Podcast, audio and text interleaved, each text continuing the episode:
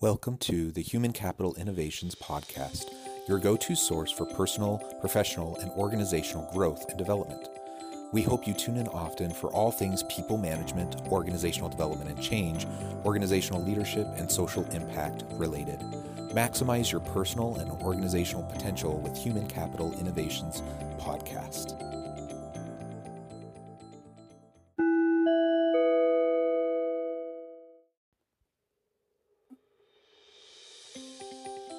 Welcome to the Human Capital Innovations Podcast.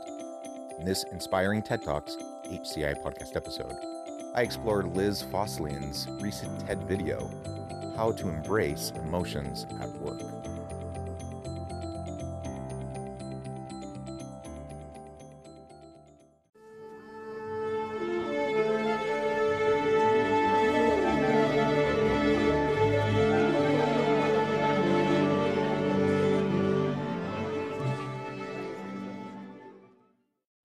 Welcome back to the Human Capital Innovations Podcast. It's great to be with you again today for this inspiring TED Talks HCI podcast episode. Today I'll be exploring Liz Fosslien's recent TED video, How to Embrace Emotions at Work. You can't just flip a switch when you step into the office and turn off your emotions. Feeling feelings is part of being human, says author and illustrator Liz Fosslin. She shares why selective vulnerability is the key to bringing your authentic self to work. Thanks for joining me, and I'll catch you on the flip side of this first clip.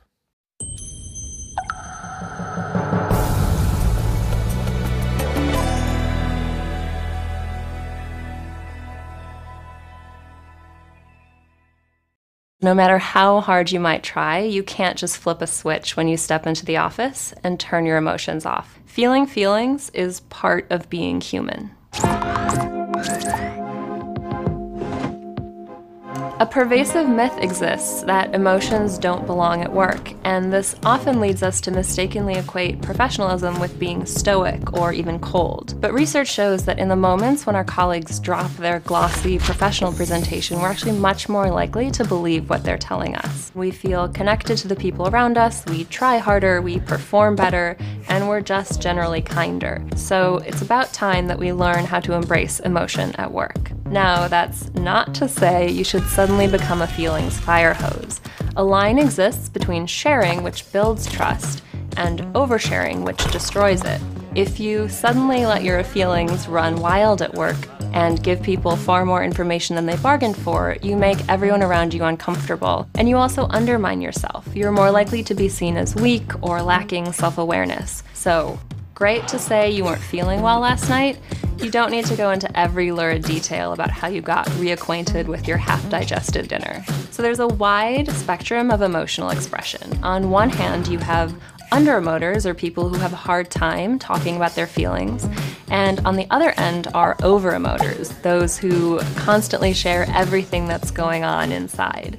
And neither of these make for a healthy workplace. Showing emotion at work is such an interesting topic and it really does depend on the culture of the organization. So, as she lays out at the beginning, first and foremost, we need to acknowledge that it's silly to think that we can't show emotion at work. If we have this picture of only the stoic, uh, non passionate, non emotive individual being a good leader, being a good worker, and that you need to check your emotions at the door and just be quote unquote professional and get your work done, I mean that that really is nonsense, and there is so much research as to how that can be harmful and damaging, and actually reduce productivity and motivation of your people in your organization. So I want to acknowledge that uh, point, and she's absolutely right that it's very important for our our authentic self that we can share emotion, but we do tend to fall along a spectrum of of oversharers or undersharers and everywhere in between.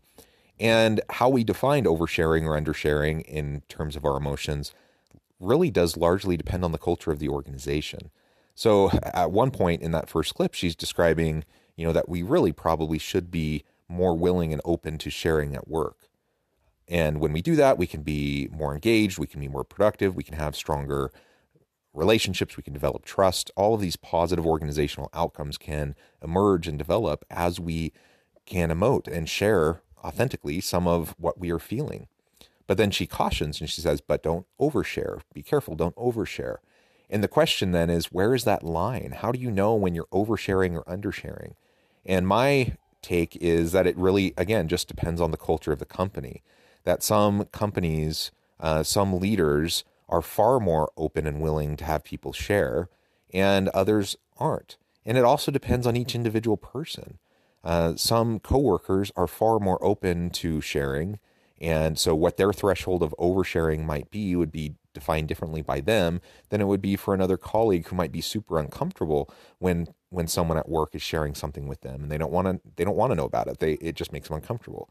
And we really do have to to uh, at least mention in this conversation also the importance of guarding ourselves against uh, harassment, sexual harassment, and emotional harassment, and those sorts of problems that can emerge. Uh, now, sometimes organizations, for fear of those types of complaints and a hostile work environment, they really do promote trying to just leave your home life at home, work at work. Uh, don't get into all of your personal life stuff, in part because they don't want to delve into that arena of having to deal with personal things that can raise questions and red flags for for people. And every individual person gets to define what is a hostile work environment for themselves, and that can be a tricky thing to balance. So acknowledging all of that up front, uh, it it basically is messy, and when you're dealing with humans and you're dealing with emotions, it's going to be messy.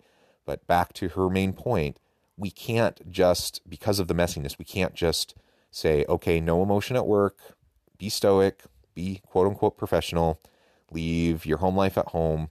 If something happened, suck it up, stand up straight, get to work. That that doesn't work. And if we try to do that, we are going to burn people out. People are going to be disengaged. They're going to be work, looking for another place to work, and you're going to lose your best talent. So, what's the balance between these two extremes? It's something called selective vulnerability. Selective vulnerability is opening up while still prioritizing stability and psychological safety both for you and for your colleagues. Luckily, anyone can learn to be selectively vulnerable with practice. Here are four ways to get started.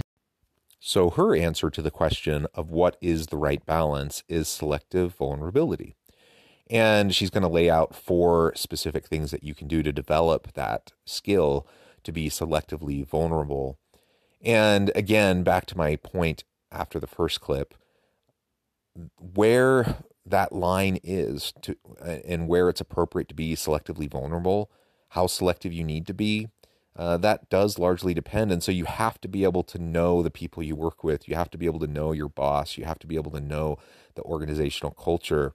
And hopefully, we can, over time, create a more psychologically safe environment where people do feel safe and empowered to be their whole authentic self, to bring that self to work, to be able to share and express and emote. In opinion, if we're going to err, I would say we err on the side of over emoting because it, it can be so harmful and damaging to people when we have to just put a cork in it and and pretend like everything's okay. Putting on that facade can be so damaging. So that's that's my personal bias that if we're going to err err on the side of of vulnerability and sharing and showing emotion, and even if that means that you might overshare for some people and make them a little bit uncomfortable, I, I do think that that's probably better than the other side of the extreme or the the other side of the scale of not being able to develop meaningful relationships, not being able to develop trust, and ultimately the the negative psychological trauma that can occur as people aren't able to be their authentic self and having to wear uh, a mask and, and, and put on a facade while they're at work. So, as we practice selective vulnerability and we try to create psychological safety, I think that's the key goal psychological safety. And ultimately, in the following clips, you'll get a taste of some of the specific things you can keep in mind as you're trying to gauge what that balance is and trying to, you know, be yourself, bring that self to work, but also not undermine your own work and your own uh, professional development because of how others perceive you if they per- were to perceive you as being an oversharer. First, flag your feelings without becoming emotionally leaky. Bad moods are contagious, and even if you're not vocalizing what you're feeling, chances are your body language or your expressions are a dead giveaway. So if you are crossing your arms or hammering on your keyboard, your coworkers are going to know you're upset. And if you don't say anything, they might start to think it's about them and get worried. So if you are reacting to a non work related event, so traffic, for example, just flag it. You don't need to go into detail. You can say something as simple as, I'm having a bad morning. It has nothing to do with you. I really like this first tip. It's very simple flag your feelings. Uh, the the whole concept of not being emotionally leaky, not allowing yourself to just go into too much depth on things that people really don't care about. But when people can see that you're upset, that you're frustrated, that you're angry, that you're stressed, and that you have anxiety, when people can see that, they can see it in your body language, they can see it in your face, they can hear it in the tone of your voice, even if you don't say anything particularly uh, open, you know, about how you're feeling. People can sense it, and so people fill in the gaps when they're missing information. And some individuals won't think anything of it. Uh, they'll just go about their day. But others uh, will will wonder and they'll worry. You know, are they upset at me? Are they mad at me? Did I do something wrong?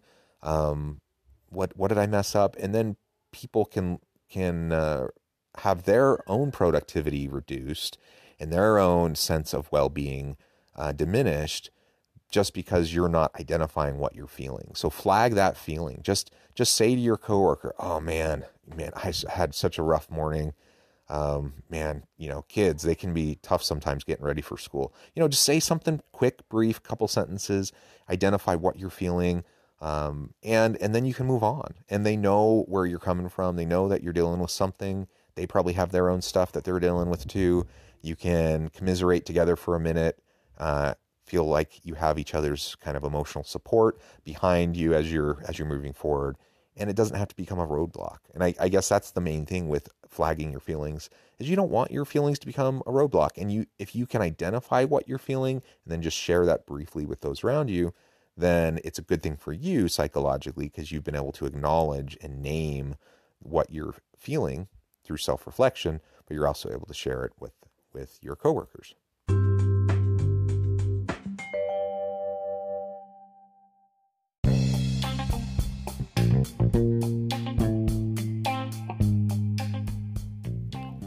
excited to announce the publication of my new book from HCI Press, The Alchemy of Truly Remarkable Leadership Ordinary, Everyday Actions That Produce Extraordinary Results. Consider how the nature of work has shifted over the past 50 years.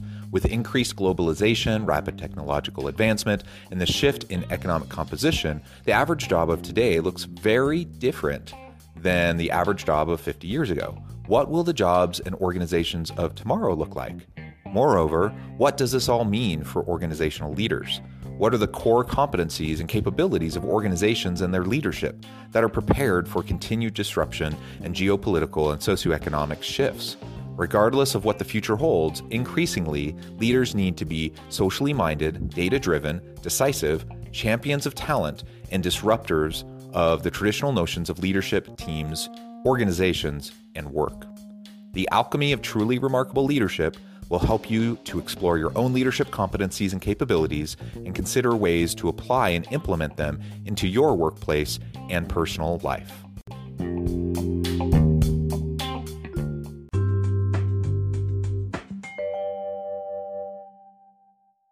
Now, if it's a work related event that's causing you to feel strong emotions, that brings us to point number two. Try to understand the need behind your emotion and then address that need. If you suddenly start to find everyone around you irritating, sit back and reflect on that. And it might be that you're irritable because you're anxious, and you're anxious because you're worried about hitting a looming deadline. And in that case, you can go back to your team to address that need and say something like, I want to make sure I get everything done ahead of the deadline. Can you help me put together a realistic plan to do that? So it's one thing when you're dealing with stuff from your personal life, from your home life, that is causing anxiety, stress, frustration, anger, whatever. And you can flag that emotion, you can name it, you can identify it, and then you can share it with others and you can move forward. But what if it's stuff at work? What if it is your coworker who's doing something that's really annoying you? Or what if it's that looming deadline? Or what if it's the uh, performance review that you're going to have next week that you're really nervous about? Or there's a promotion that you are being considered for and it's really weighing on you and, and you're anxious about it. What do you do in that situation? Uh, again, kind of like with the first tip, you do have to be able to acknowledge it and identify it.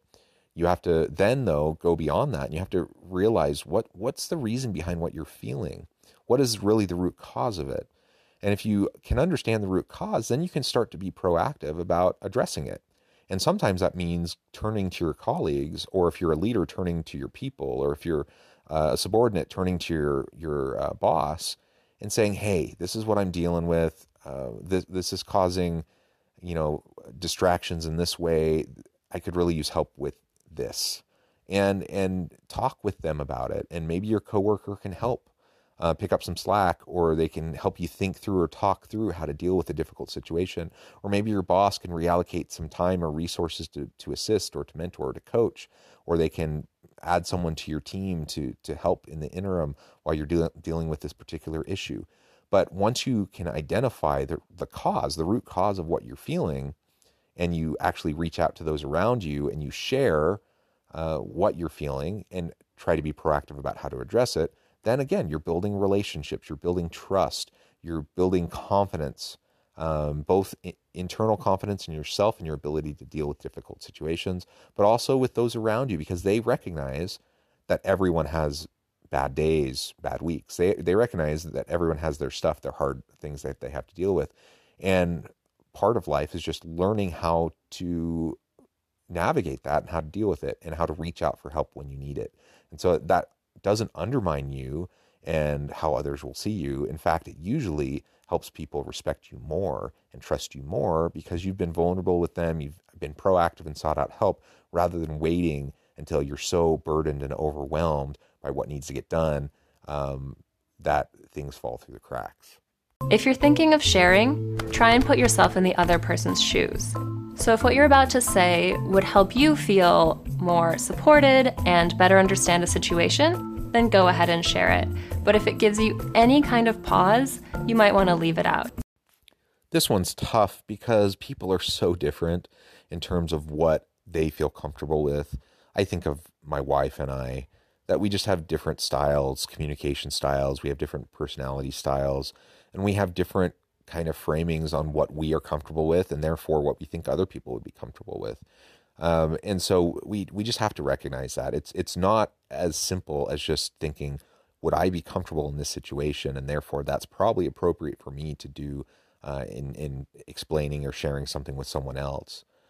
We I, I think the better thing to do rather than the golden rule which she was describing do unto others as you would have them do unto you uh, what you may have heard of before as the platinum rule do unto others as they would have you do unto them. So, really, that requires us to, to fine tune our emotional intelligence and to really understand our colleagues and to to develop true meaningful relationships with them so that we can know what they're comfortable with uh, we can understand what will be helpful to them or undermine them be supportive of them or whatever uh, again, it's it's not as simple as just saying, "Hmm, I wonder how this would work for me. I wonder how I would feel in this situation," uh, and then projecting that onto those around you. Uh, oftentimes can cause a lot of problems because people are just different from each other.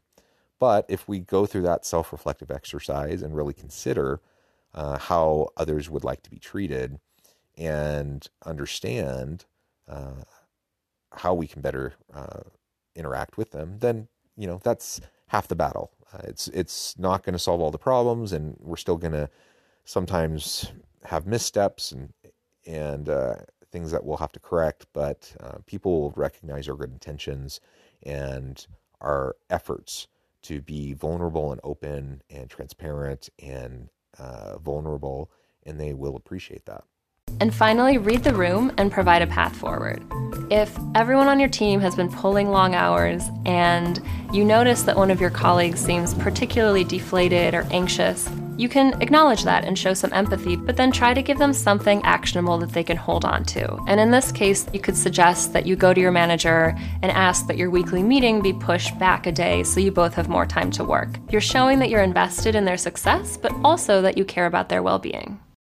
I think reading the room is one of the best tips she's given throughout this whole thing because it really applies to all areas that we've already been discussing together today.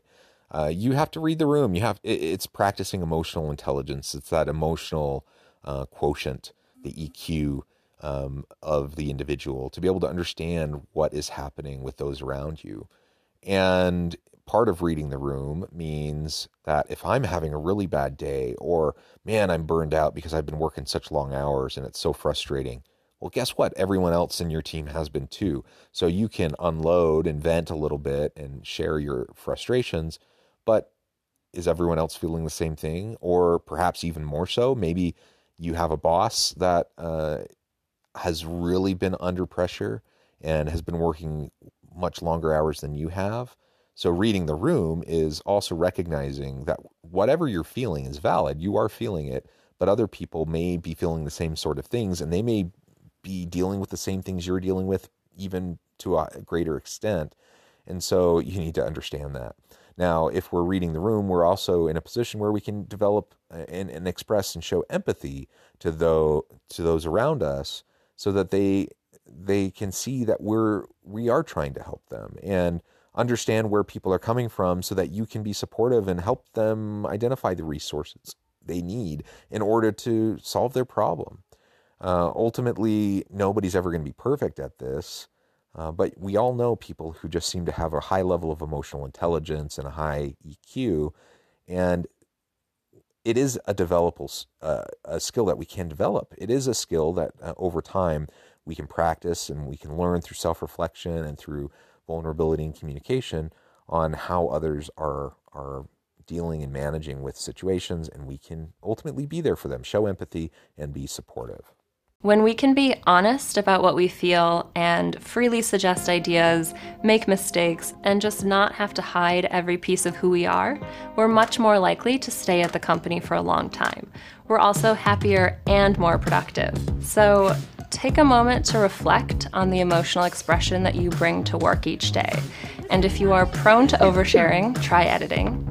And if you're a little bit more reserved, look for moments when you can open up to your colleagues and be a bit vulnerable. And chances are, there will be a big difference in how people respond to you. And selective vulnerability might just become one of your most valuable tools. I absolutely agree with her that selective vulnerability is very important and that we generally speaking i think most of us could probably do better to be more vulnerable more open at work.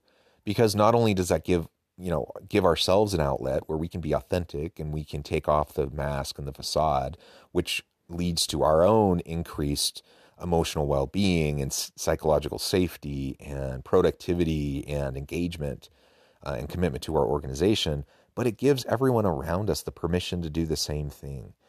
We all know individuals who are so buttoned up that you feel like when you're around them that you have to be the same way uh, because it makes you nervous, it makes you uncomfortable because uh, you're worried about them judging you or whatever the case may be.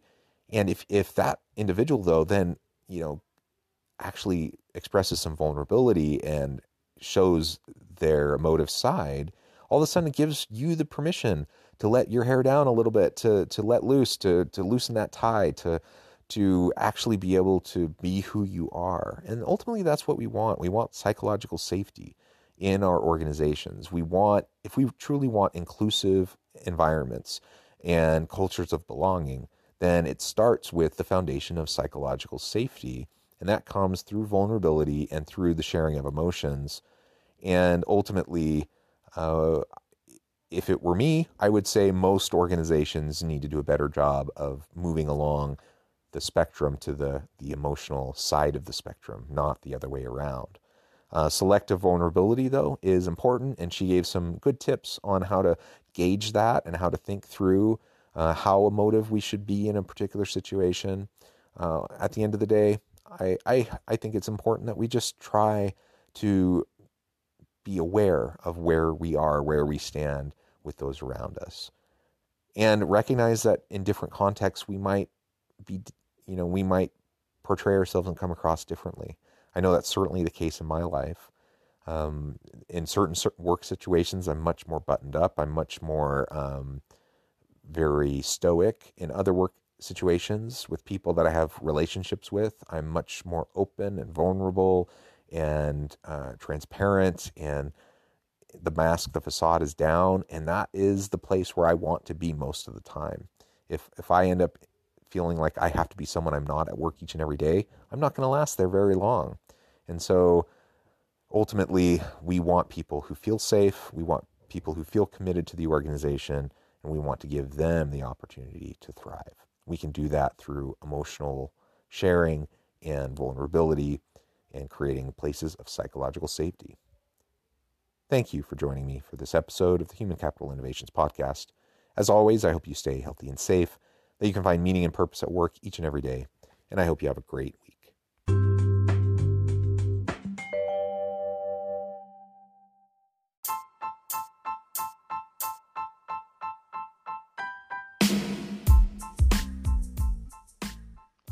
We are excited about the launch of HCI's new magazine, Human Capital Leadership.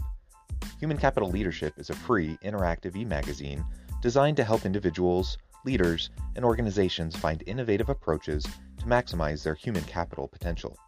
We will be publishing issues quarterly in August, November, February, and May. Check out the first issue and let us know what you think.